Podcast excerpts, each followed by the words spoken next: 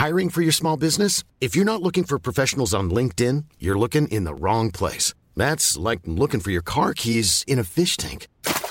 LinkedIn helps you hire professionals you can't find anywhere else, even those who aren't actively searching for a new job but might be open to the perfect role. In a given month, over 70% of LinkedIn users don't even visit other leading job sites. So start looking in the right place. With LinkedIn, you can hire professionals like a professional. Post your free job on linkedin.com slash people today. Millions of people have lost weight with personalized plans from Noom. Like Evan, who can't stand salads and still lost 50 pounds. Salads generally for most people are the easy button, right? For me, that wasn't an option. I never really was a salad guy. That's just not who I am. But Noom worked for me. Get your personalized plan today at Noom.com. Real Noom user compensated to provide their story. In four weeks, the typical Noom user can expect to lose one to two pounds per week. Individual results may vary. 1862 نیمه دوم قرن 19 ماه June حدود 160 سال پیش یک سیاستمدار 47 ساله آلمانی رفت در یک مهمونی دیپلماتی در لندن شرکت کرد. این آقا میگیم آلمانی. اون موقع ولی آلمانی وجود نداشت. این آقا اهل پروس بود. قبلا سفیر پروس بود در سن پترزبورگ.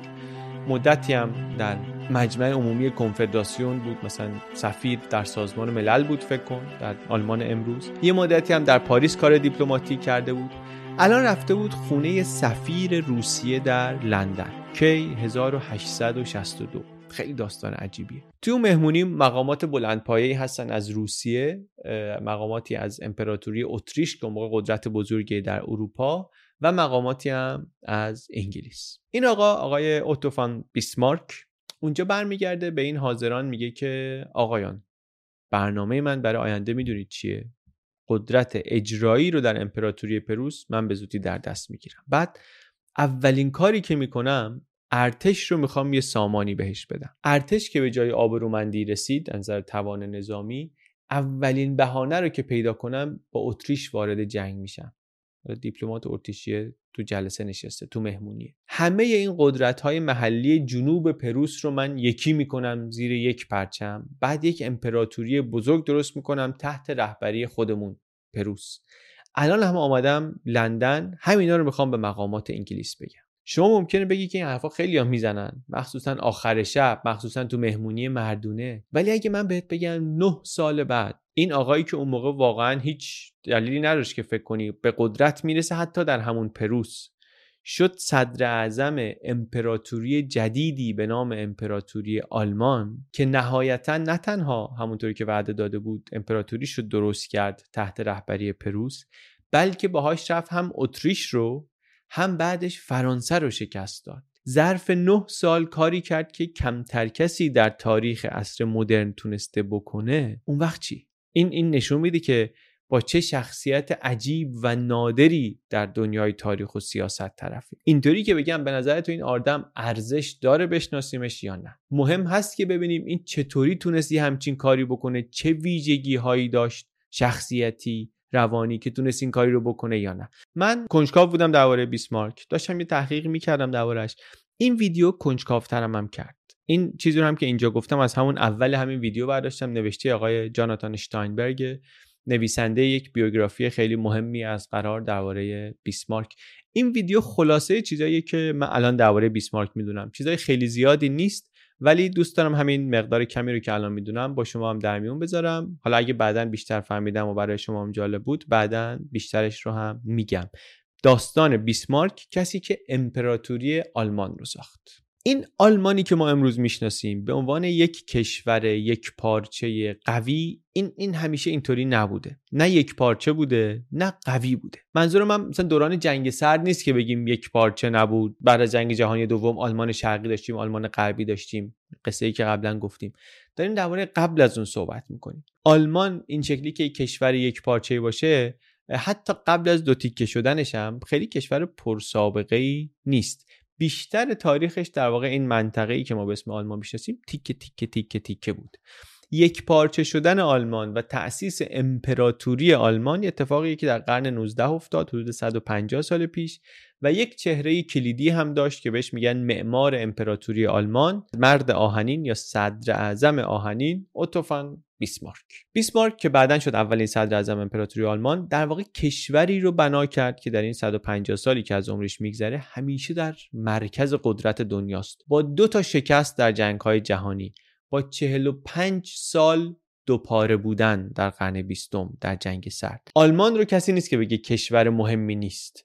نکته اینه که همونقدر که آلمان کشور مهمیه بیسمارک هم آدم مهمیه که باید شناختش. بیسمارک در پروس به دنیا آمد. در 1815 در پروس. وقتی متولد شد آلمانی که نبود اونجا 39 تا حکومت منطقه‌ای 39 تا ایالت بودن. ضعیف کوچیک. گیر کرده بین ابرقدرت مثل فرانسه و روسیه و اتریش. از جمله ناپلئون. تولد بیسمارک 15 سال بعد از اینی که ناپلئون حمله کرد به امپراتوری مقدس روم. که بر خیلی از سرزمین های آلمان امروز حکومت می‌کرد. ناپلئون اومد و اون حکومت و اون امپراتوری مقدس روم رو جمع کرد به جاش یک کنفدراسیونی درست کرد. کمی بعد از تولد بیسمارک ناپلئون در واترلو شکست خورد و پرونده ناپلئون بسته شد یا یک کمی قبلش یا یک کمی بعدش. ولی به هر حال بیسمارک در کشوری متولد شد و کودک بود که بازنده یک جنگ سنگین بود. رفت مدرسه در پایتخت پروس که میشه برلین. بعد از اونجا رفت هانوفر برای اینکه درس حقوق بخونه. اینا هم اینطور نیست که بگی برلین تو آلمان هانوفر هم تو آلمان آلمان مثلا از یه شهری به شهر دیگه رفته. واقعا قشنگ انگار داره میره یه کشور دیگری. زبونشون آلمانیه ولی اینا رو واقعا فکر نکنیم استانهای یک کشورن. قشنگ انگار اونجا 39 تا کشور داری. پروس هم کشوری تقریبا در شمال آلمان امروز شامل یه بخشایی از شمال آلمان امروز و پروتستان. اتریش هم یک امپراتوری در جنوب آلمان. اونم قدرتمندتره از این کنفدراسیون و کشور کوچیک کوچیکی که اینجا هست. ولی اتریش چیه؟ کاتولیک. پس پروس پروتستان در شمال اتریش کاتولیک در جنوب. در همون جوانی کم کم بیسمارک می‌فهمه که نه من می‌خوام کارهای بزرگ بکنم. کارهای مهمی می‌خوام بکنم. البته خیلی اینو میگن ولی کم هستن کسایی که می‌تونن و خیلی خیلی کم هستن کسایی که در این حد موفق میشن و اون ویژنی رو که دارن در این حد می‌تونن پیدا کنن که نقشه دنیا رو عوض می‌کنه برای مدتهای زیادی اثرشون میمونه. دیدی که بیسمارک داشت ویژنی که بیسمارک داشت و از جوانی این ویژن رو پیدا کرد و بعدا پیاده کرد در بقیه عمرش چی بود؟ این بود که این کنفدراسیونی که اون موقع بود این باید جمع بشه. اینا باید متحد بشن. البته نکته خیلی جالب اینه که اول که صدای اتحاد در آلمان بلند شد و انقلابی به پا شد بیسمارک مخالفت کرد باش بیسمارک سیاستمدار محافظه کاری بود در پروس. conservative. شاه دوست بود خدا دوست بود نظم دوست بود و نمی‌خواست آلمان بشه یک کشوری مخصوصا که بخواد یک کشور متحدی بشه زیر نفوذ کاتولیک های اتریشی. ولی وقتی اون انقلاب لیبرال ها شکست خورد و بیسمارک هم یه مدتی در اروپا کار دیپلماتیک کرد و فرانکفورت بود و سن پترزبورگ بود و پاریس بود و اینها اروپا رو بهتر شناخت قدرت رو بهتر شناخت جامعه رو بهتر شناخت دید شرایط عوض شده. گفت که آلمان باید یک هویت ملی آلمانی پیدا کنه. حول این باید جمع بشیم همه ما.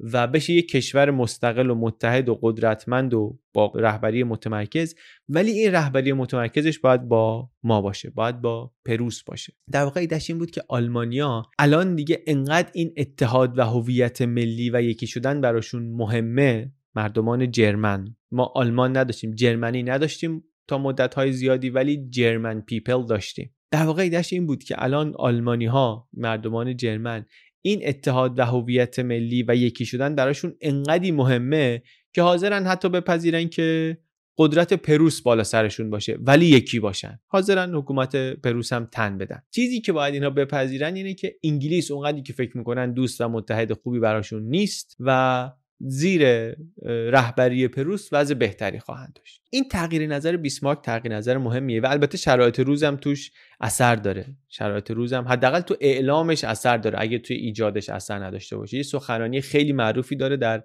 سپتامبر 1862 معروف به سخنرانی آیرن اند بلاد خون و آهن. از معروفترین سخنرانی های تاریخه. شاید از جمله به خاطر همین سخنرانی هم هست که بهش میگن صدر اعظم آهنین. امپراتور قدرتمندی در پروس مرده ای. امپراتور ضعیفتری آمده در پروس امپراتور شده. بیسمارک رو کرده صدر اعظم. اینا همه بعد از اون مهمونی هست توی لندن دیگه. بیسمارک رو کرده صدر اعظم. ایشون هم اومد سخنرانی کرد. گفتش که اون چیزی که نشون میده نقش ما چیه جایگاه ما چیه اول و آخر قدرت ماست. آهن و خون. تکلیف رو آهن و خون تعیین می‌کنه. نه اکثریت پارلمانی و حرف و بحث و سخن و از این مسیرا نیست. گفت اون انقلاب 1848 که شد که از جمله دنبال اتحاد آلمان بود هدفش غلط نبود. مسیرش اشتباه. راه اتحاد از تلاش های دموکراتیک نیست. از بحث های پارلمانی نیست. راه اتحاد از آهن و خون. آهن و خون یعنی جنگ. ولی فقط هم معنیش جنگ نیست. معنیش آهن آمادگی برای جنگ هم هست. صنعت هم هست. صنعت نظامی هم هست. کشتی سازی پل سازی راه آهن. و البته به قول کانال بیوگرافیکس جنگ هم هست. این حرف رو در عمل هم نشون داد. ظرف چند سال آینده همه این 39 تا قدرت کوچیک رو متحد کرد و آورد زیر حکومت پروس. اول شمال آلمان رو متحد کرد زیر پرچم پروس رفت دانمارک رو شکست داد انگلیس رو شکست داد. بعد تو فضایی که هویت آلمانی داره شکل می‌گیره خیالش که از شمال راحت شد رفت سراغ مشکل بزرگش در جنوب در اتریش بعد غرب. یعنی فرانسه یاد اونم هست. اینا حالا هر کدوم تاریخ واقعا هر کدوم کتاب هر کدوم ماجراست. ولی ما فضای کلیشو می‌خوایم. چند سال بعد از اون انقلاب نافرجامی که خواستن آلمان رو متحد کنن نشده بیسمارک اومده گفته نه می‌دونید چرا نشد؟ چون ضعیف بودیم. ما کمتر از اونی بودیم که باید باشیم. جنگ های ناپلونی و پیمان های بعدش پروس رو کوچک کرده بود ضعیف کرده بود.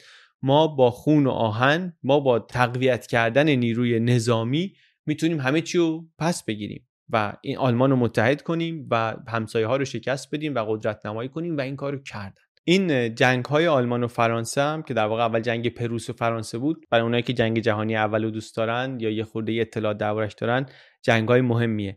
اینا رو که ببینیم می‌فهمیم برای چی می‌گفتن جنگ بزرگ جنگی که قرار همه جنگ ها رو تموم کنه. چون سر این منطقه های مرزی بین آلمان و فرانسه مدت هاست که جنگه. مدت هاست که دارن میجنگن. بیسمارک ولی کار درخشانی که کرد این بود که نیروی نظامی پروس رو خیلی تقویت کرد ارتش رو خیلی قوی کرد. یه کاری کرد که بدونه که فرانسه بدون متحد نمی‌تونه از پس این آلمان متحد و به رهبری پروس بر بیاد. و بعد پیش بینی درخشانش این بود که کسی هم نمیره متحد فرانسه بشه. چرا؟ چون می‌گفت همه می‌دونن فرانسه ای که پروس رو شکست داده باشه دیگه واسه همه خطرناکه. اما پروسی که فرانسه رو شکست داده باشه خطری واسه بقیه نداره. یا یه جای دیگه شبیه این نبوغ بیسمارک رو اینجا می‌تونیم ببینیم که وقتی اتریش رو شکست داد گفت بسه ما نمی‌خوایم بریم در وین رژه پیروزی بریم. هدف ما این بود که اتریش رو حل بدیم عقب که بگه من کاری به کار این آلمانی که می‌خواد متحد بشه ندارم. همین. ما نمی‌خوایم بریم اتریش رو اشغال کنیم. یعنی از جنگایی که را مینداخت اهداف مشخص و محدودی داشت. ارتش رو تقویت کرده بود نظر نظامی احتمالا می‌تونست بره با اتریش بجنگه. ولی هدفش این نبود. هدفش این بود که آلمان متحد در اختیار پروس پروتستان باشه. دست اتریش کاتولیک نیفته. این براش کافی بود. حتی به امپراتور آلمان گفت اگه بخوای اصرار کنی که بریم اتریش رو اشغال کنیم اینا خودمو از پنجره میندازم پایین. ما با اینکه دست بالا رو داریم با اینکه می‌دونیم می‌تونیم همسایگان رو تهدید کنیم بریم بگیریمشون. ما این کارا لازم نداریم بکنیم. ما قدرت خودمون رو می‌خواستیم تثبیت کنیم که کردیم. اینا این موازنه قدرت و این نکته هایی که اینجا دارم میگم اینا چیزهایی هستن که ما امروز بیسمارک رو به خاطر اینها نابغه می‌دونیم. در کنار اینکه از موفق ترین از مؤثرترین سیاست مدارانیه که رئال پلیتیک رو تحسین می‌کرده و اعمال می‌کرده سیاست ورزی واقع گرایانه رو می‌تونیم در عمل ببینیم چطوری تصمیم می‌گرفت. دست بالا رو پیدا می‌کردن نظر نظامی ضرب شست رو به همه نشون می‌داد. ولی بعد با دیپلماسی و با حرکت های درست کاری می‌کرد که نترسن. همسایه ها و رقبا بیشتر احساس تهدید نکنن. البته حالا این وسط هم زیرکی هایی کرد هم کوته بینی هایی داشت که از خطاهاش بود و باید ازشون درس گرفت. زرنگیش مثلا اونجایی بود که بقیه رو وادار می‌کرد همون حرکتی رو بکنن که این می‌خواست. یه نمونهش مثلا وقتی که نتونست ایالت های جنوب رو به جنگ یا به زبان خوش با مذاکره بیاره توی کنفدراسیون خودش گفتش که آره اینا ما رو اشغالگر می‌بینن و وقتی که تصویرشون از ما تصویر اشغالگره نمی‌خوان بیان بپیوندن به این اتحادی که ما درست کردیم. راهش اینه که ما در چشم اینا به جای اشغالگر بشیم مدافع. یعنی به جای اینکه حمله کنیم بهشون بذاریم یکی دیگه بهشون حمله کنه ما ازشون دفاع کنیم. اون موقع پیوستنشون راحت تر میشه. اون یکی دیگه کی باشه؟ فرانسه با امپراتوری به نام ناپولون سوم که این بازی بیسمارک رو خورد و طی داستانی اومد به جنگ و همونطوری که بیسمارک پیش بینی کرده بود و برنامه ریزی کرده بود این قدرت های جنوب آلمان بودو بودو بودو اومدن پریدن تو بغل این آلمان قدرتمند شده شمالی. و بعدم بیسمارک تونست فرانسه رو شکست بده. در واقع له کردن ارتش فرانسه رو و رفتن حتی پاریس رو محاصره کردن و و یه نکته بسیار جالب دیگه که می‌تونه راه باز کنه به یه ویدیوی دیگه اینکه فرمانده ارتش آلمان در این جنگ ها مولتکه بود. مولتکه ای که ما توی قصه توپ های ماه اوت یه مقدار دربارش خوندیم یک ژنرال نابغه ای در ارتش آلمان در جنگ جهانی اول و قبل از جنگ جهانی اول. تو این جنگ ها پروسیا یک قدم از نظر تکنولوژی نظامی و صنعت و همه این کارهایی که کرده بودن یک قدم از همه جلوتر بودن. وقتی فرانسه رو شکست دادن دیگه دل همه آلمانیا رو برده بودن همه مردمان جرمن رو برده بودن. پروس انقدر قوی انقدر خوب همه هم شکست میده. فرانسه رو که این همه مدت ما رو چزونده اینطوری در هم کوبیده موج ناسیونالیسم هم قوی تر شد. و وقتی شرایط اینطوری مساعد شد خیلی سریع بیسمارک رفت دنبال رسما یکی کردن آلمان. مذاکره کرد با جنوبی ها یکم مذاکره یکم فشار. در 1870 امپراتوری آلمان تأسیس شد و اینطوری پادشاه پروس شد امپراتور آلمان. یعنی 25 سال بعد از اینکه به روش پارلمانی و انقلاب و دموکراسی و بحث و اینا نتونستن آلمان رو متحد کنن با استراتژی آیرون اند بلاد بیسمارک امپراتوری متحد آلمان متولد شد و اولین صدر اعظمش هم خود جناب بیسمارک.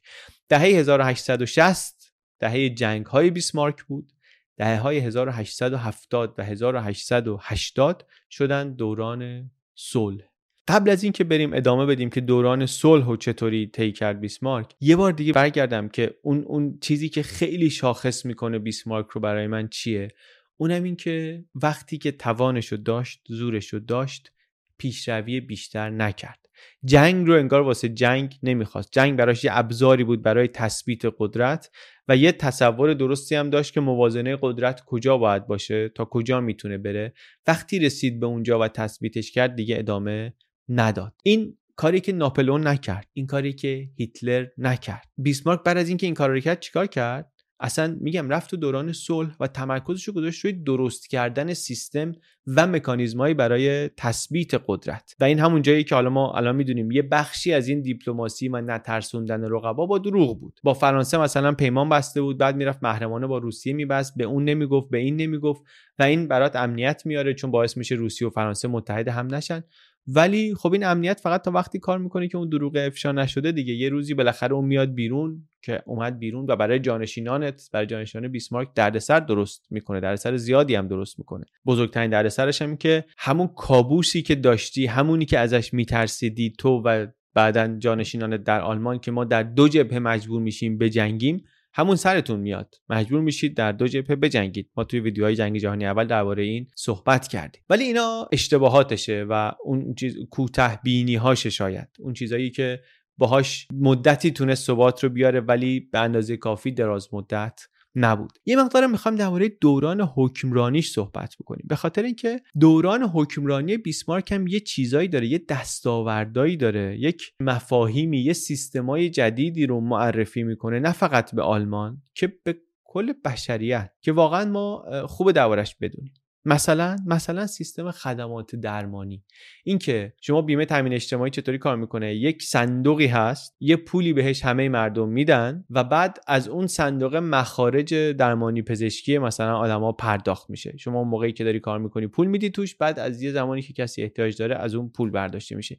این مدل بیسمارکیه. مدل بیسمارکی خدمات سلامت یه مدلیه که همین الانم بعد از مثلا بیشتر از یک قرن در خیلی از کشورهای پیشرفته رایجه. آلمان، اتریش، فرانسه، بلژیک، هلند، ژاپن اینا سیستمشون تا حد زیادی همچنان سیستمیه که معروف به سیستم بیسمارکی. البته خیلی تغییر کرده ها. نه اینکه همون سیستمی که اون روز گذاشته امروز هم هست. ولی اصولش همونه. حتی خیلی دیگه که سیستم دیگری دارن مثل اسکاندیناوی و استرالیا و اینا اینا دهه 80 میلادی عوض کردن. یعنی مدل بیسمارک تا 100 سال بعدش توی این کشورها هم اجرا می شده سیستم بازنشستگی هم همینطور. در واقع اولین دولت رفاه رو درست کرد به یه معنی بیسمارک در آلمان و این کار هم مثل همون روشی کرد که بقیه کارا رو می‌کرد با, با سرکوب مخالفین. سوسیالیست ها رو سرکوب کرد بعد این سیاست ها رو اجرا کرد. بیمه بیکاری حقوق بیکاری اینا ابداعاتی هستن که واقعا اولین بار در همون دولت بیسمارک اجرا شدن. یه چیز مهم دیگه هم که توی سیاستاش بود برای یک پارچه سازی و من دیدم دربارش صحبت میشه negative integration بود. اینکه شما مردم رو زیر یه پرچمی جمع کنی در ضدیت با یه چیزی. نه حالا ما همه ماها که فلان چیز هستیم فلان طور هستیم فلان طور فکر می‌کنیم با هم باشیم نه. همه ماها که اون یکی طوران نیستیم با هم جمع بشیم. negative integration اینو توی سیاست های ضد کاتولیکی که یه مدتی اجرا می‌کرد میشه دید. توی سیاست های ضد سوسیالیستیش میشه دید. فرایند nation building ش ملت سازیش با نفی بود. این هم یه چیزی که خوبه بهش فکر کنیم. وارد جزئیاتش نمیشیم. بعضی وقتا با مرزهای جغرافیایی ملت ها تعیین میشن بعضی وقتا فرهنگی و بعضی وقتا هم اینطوری با نقض یه چیزی. اینم جای فکر و صحبت. زیاد داره. همین سیاست های ضد کاتولیکی و ضد سوسیالیستی بیسمارک هم جای صحبت داره. اینا همون چیزایی که بعدا دشمنانش رو زیاد کرد و قدرتمند کرد. نهایتا هم انقدر دشمن زیاد براش درست شده بود که پایه های قدرتش لرزان شد. لرزان شدنش هم باز البته خیلی بستگی داشت و خیلی متأثر بود از اتفاقاتی که جاهای دیگه افتاد. یادمون باشه بیسمارک از پروس بود در شمال. تمرکزش هم رو اون بود. واقعا شاید به این خاطرم بود که نمی‌خواست همه آلمانی زبانهای جنوب که حالا کاتولیک هم هستن یه دیشون بیان توی آلمان. می‌خواست یه خورده این جدا بمونه که بالانس برقرار بمونه. موازنه از بین نره. ولی این همون دوره ایه که امپراتوریایی هستن امپراتوری اتریش مجارستان امپراتوری عثمانی و توی این امپراتوریا قدرت های محلی یا قومیت هایی هستن لهستانیا سربا کرواتا چک و اینا دارن با اون امپراتوریایی که بهشون حکومت می‌کنن مشکل پیدا می‌کنن اتریش مجارستان در واقع ادامه همون دودمان هابسبورگ اتریشه که چند قرنه که اینجا هستن. بیسمارک می‌خواست اینا بمونن تو اتریش و انقدر می‌خواست این رو که اینا تو اتریش بمونن که آدمی که جنگ فرهنگی داشت با کاتولیک ها با اتریش ها میجنگید اصلا بازیشو 1879 عوض کرد. عوض کرد با اتریش کاتولیک پیمان بست بر علیه روسیه. این خیلی کار خطرناکی بود. پیمانی که بس پیمان دفاعی بود. پیمانی بود که مثلا اگه روسیه به یکیمون حمله کرد اون یکی هم باید بیاد برای کمک برای دفاع. ولی پروس در معرض تهدید و حمله روسیه نبود واقعا. یعنی این پیمان بعید بود که اتریش رو به جنگ تازه ای بکشه. اما پروس رو ممکن بود بکشه چون یعنی آلمان رو ممکن بود بکشه چون تنش بین روسیه و اتریش بالا بود. مخصوصا سر همین استقلال طلبی های بالکانی ها این خطرناک بود چون احتمال اینکه روسیه با اتریش وارد جنگی بشه و بعد طبق این پیمان آلمان هم کشیده بشه به این جنگ زیاد بود. برای چه من یه خورده دارم جزئیات اینو میگم؟ به خاطر اینکه اونایی که با جنگ جهانی اول و سیستم پیمانهای بین کشورها در اون دوره آشنا هستن می‌دونن که این قصه چقدر آشناست. اینا همون بذرایی هستن که در نیمه دوم قرن 19 کاشته شدن بعدا در نیمه اول قرن 20 تبدیل شدن به جنگ بزرگ. حتی توی نوشته های بیسمارک این هست. بعضیا میگن که توی دید آخرین دیدارش با امپراتور آلمان با قیصر آلمان اینو گفت که یک اتفاق مسخره ای در بالکان می‌تونه آلمان رو بکشه به جنگ با روسیه. اتفاقی که افتاد. یک اتفاق مسخره ای در بالکان که قبلا ما گفتیم چی بود؟ ترور ولیعهد امپراتوری اتریش مجارستان. اتفاق مزخرفی می‌تونه که آلمان رو بکشه به جنگ با روسیه. سی سال قبل از جنگ اینو نوشته. سی سال قبل از جنگ. ولی اگه اینطوریه و اینو می‌دونست چرا این کار رو کرد؟ کلید فهم این بعضیا میگن در اینه که بدونیم که اون چه که برای بیسمارک مهم بود در مرتبه اول پروس بود و بعد آلمان. و برای همینم این پیمان رو بست و این ریسک رو آورد. این ریسک رو به سیاست خارجی امپراتوری آلمان اضافه کرد. این یه خوری بحثش تخصصیه منم خیلی سر در نمیارم. برای همین واردش نمیشم. ولی میرم سراغ این که چی باعث شد چی کمک کرد که بیسمارک بتونه این همه کار بکنه؟ این همه کار بکنه. چون دقت کنیم آدمی که فرمانده نظامی نیست. یعنی فرمان... کسی ازش فرماندهی نظامی ندیده. اونطوری نیست که اکثریت پارلمانی بزرگی داشته باشه. مثلا حزبش خیلی حزب گسترده باشه. جنبش مردمی خاصی پشتش باشه. حتی سابقه کار دولتی داشته باشه. هیچ کدوم اینا رو نداشت. آدم وحشتناک کاریزماتیکی هم نبود. اون موقعی که صدر اعظم همون پروس هم شد آدم بسیار بسیار نامحبوبی بود میگن. ولی تونست این همه کار بکنه. یک مقداری از جواب این سوال احتمالا در شخصیتشه در رفتار و توانایی های خودشه و یه بخشیش هم در محیطش. از تواناییاش بجز اینایی که تا حالا گفتیم اینو میگن که بسیار خوب صحبت می‌کرد. خیلی فسیح بود خیلی بلیغ بود. همونقدر که درخشان فکر می‌کرد و استراتژی میچید می‌تونست بنویسه یا دیکته کنه. ساعتها پشت سر هم میگن می‌تونست دیکته کنه یه طوری که بازنویسی نخواد و توش هم مثلا نصر مسجع نگه تاریخ آلمان رو بگه یا یک استراتژی رو توضیح بده. یه بار پنج ساعت منشیش مثلا می‌گفت توضیح می‌داد. همین بیوگراف نویسش تعریف می‌کرد. حالا ولی اینا ممکن بگیم امورات پیش پا افتاده هستن. ولی واقعا به این چیزها هم باید فکر کنیم. چون که اینا اینها مهمه. در در شکل دادن به اون شخصیتی که این توانایی داره اینها هم مهمه. من علاقه دارم این چیزها رو هم بخونم. اینم هست که واضح البته خیلی باهوش بود. ذهن تحلیلگری داشت. خیلی خوب می‌تونست مذاکره کنه به انگلیسی به فرانسه و طبیعتا به آلمانی جلسه اداره می‌کرد. ولی بجز اینها اون مسئله محیط هم که میگیم به این برمیگرده که میگن اون ویلهلم اول که اولین قیصر آلمان شد و همونی بود که بیسمارک رو کرده بود صدر اعظم پروس این بسیار حامی بیسمارک بود. خیلی زیاد. و این زد و از غذای روزگار خیلی هم عمر کرد. یعنی اگه زودتر مرده بود اونایی که جانشینش می‌شدن دل خوشی از بیسمارک نداشتن. ولی این بزرگوار زد و 91 سال عمر کرد. به قول آقای اشتاینبرگ در 26 سال آخر زندگیش بیسمارک این پیرمرد رو به کارهایی واداشت که واقعا نمی‌خواست بکنه. و هر وقت هم می‌گفت نمی‌کنم یا من می‌رفت زیر پتو بیسمارک می‌گفت من مریضم و اینا یا می‌گفت من استعفا میدم. می‌گفت من استعفا میدم. میگه بیش از دوازده بار تهدید کرد قیصر رو به استعفا. می‌گفت بابا با من نکن این کارو من نیاز دارم به تو. می‌گفت نه اگه این کارو نکنی این کارو نکنی من استعفا میدم. بعد بقیه خانواده سلطنتی هم از بیسمارک بعدشون میومد بعدشون می‌گفتن.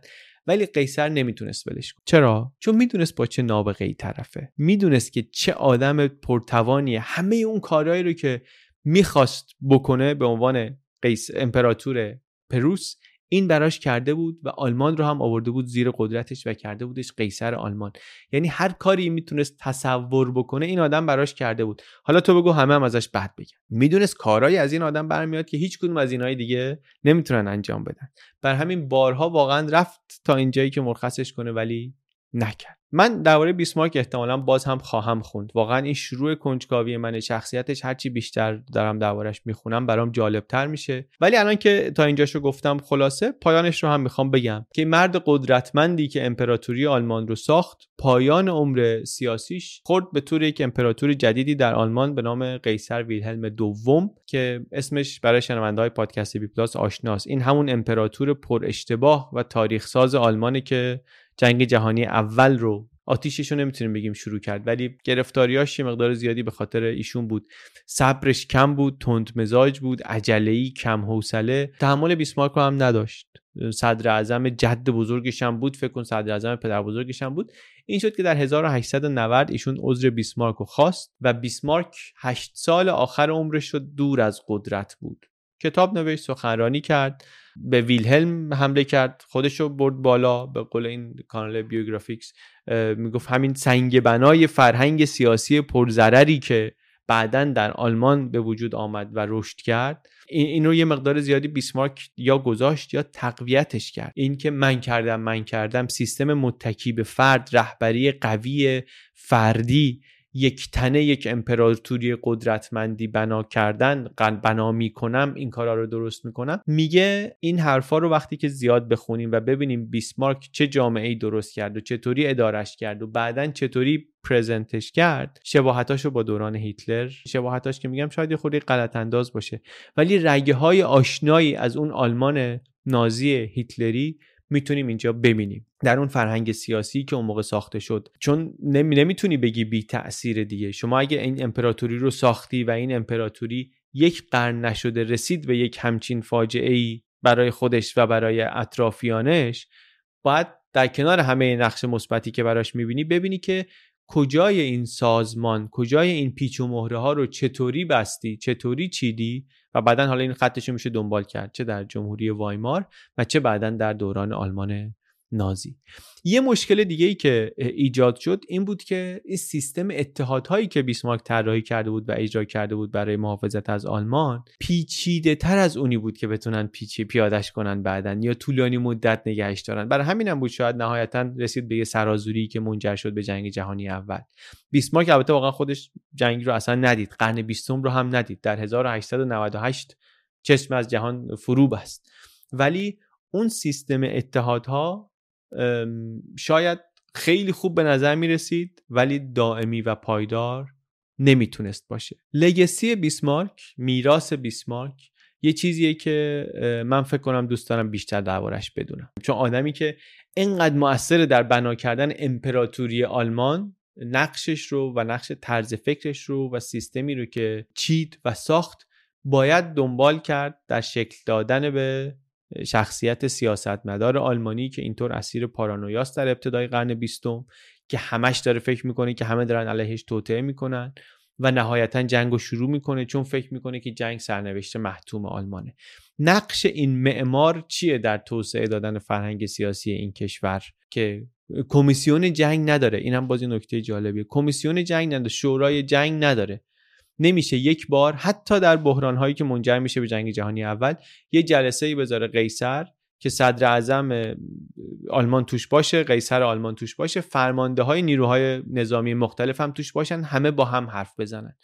تا زمان جنگ جهانی اول میگه چنین چیزی توی حکومت آلمان نیست و این میراث سیستمیه که بیسمارک طراحی کرده بود. سیستم یه طوری طراحی کرده بود که همه چی دو به دو بود و میگه تو این سیستمه که اون سوء تفاهمایی به وجود میاد که می‌کشه قیصر آلمان رو ویلهلم سوم رو به شورای جنگی جهانی. یا این سیستمیه که یک امکاناتی در دست نفر اول می‌ذاره که امکاناتی که بعدا در دست هیتلر گذاشت که اونطوری نتیجه بده. اینا سوالای سختیه سوالای خیلی مهمیه. برای خوندنش باید رفت خود سراغ منابع یه مقدار تخصصی تر و عمیق تر و من احتمالا این کار رو می‌کنم. این فقط یه خلاصه ساده ای بود از چیزایی که هر کسی واقعا چند ساعت وقت بذاره می‌تونه تو اینترنت مجانی پیدا کنه. درباره بیسمارک کنجکاوی اول من بود درباره بیسمارک. و منم همین کار کردم. چند ساعت وقت گذاشتم این چیزا رو جمع کردم گفتم اینو به شما بگم. همین چند ساعت رو بیفتید جلو و همین که اگر برای شما هم جالب بود بگین. من شاید بعدنم که بیشتر خوندم تحقیق کردم یه خورده منظمتر نوشتمش و آمدم برای شما تعریف کردم. خیلی جمع و جور گفتیم بیسمارک کی بود؟ یکی از مهمترین آدمای قرن 19 هم و تاریخ اروپا. و یک آخر ویدیو حالا یک timeline خیلی خلاصه هم از زندگیش بگیم. آدمی بود در اروپایی که تازه از دست ناپلئون خلاص شده به دنیا آمد و در امپراتوری آلمانی مرد که تبدیل به ابرقدرتی شده در اروپا دو سال قبل از شروع قرن بیستم. از نظر صنعتی و نظر علمی این امپراتوری آلمانی که بیسمارک توش مرد و به شکلی بناش کرده بود اول در دنیا. و نقش بیسمارک رو در این کشوری که اولین صدر اعظمش هم بود واقعا باید بیشتر از این خوند و بیشتر از این بررسی کرد. من علی بندری این کانال یوتیوب بی پلاس.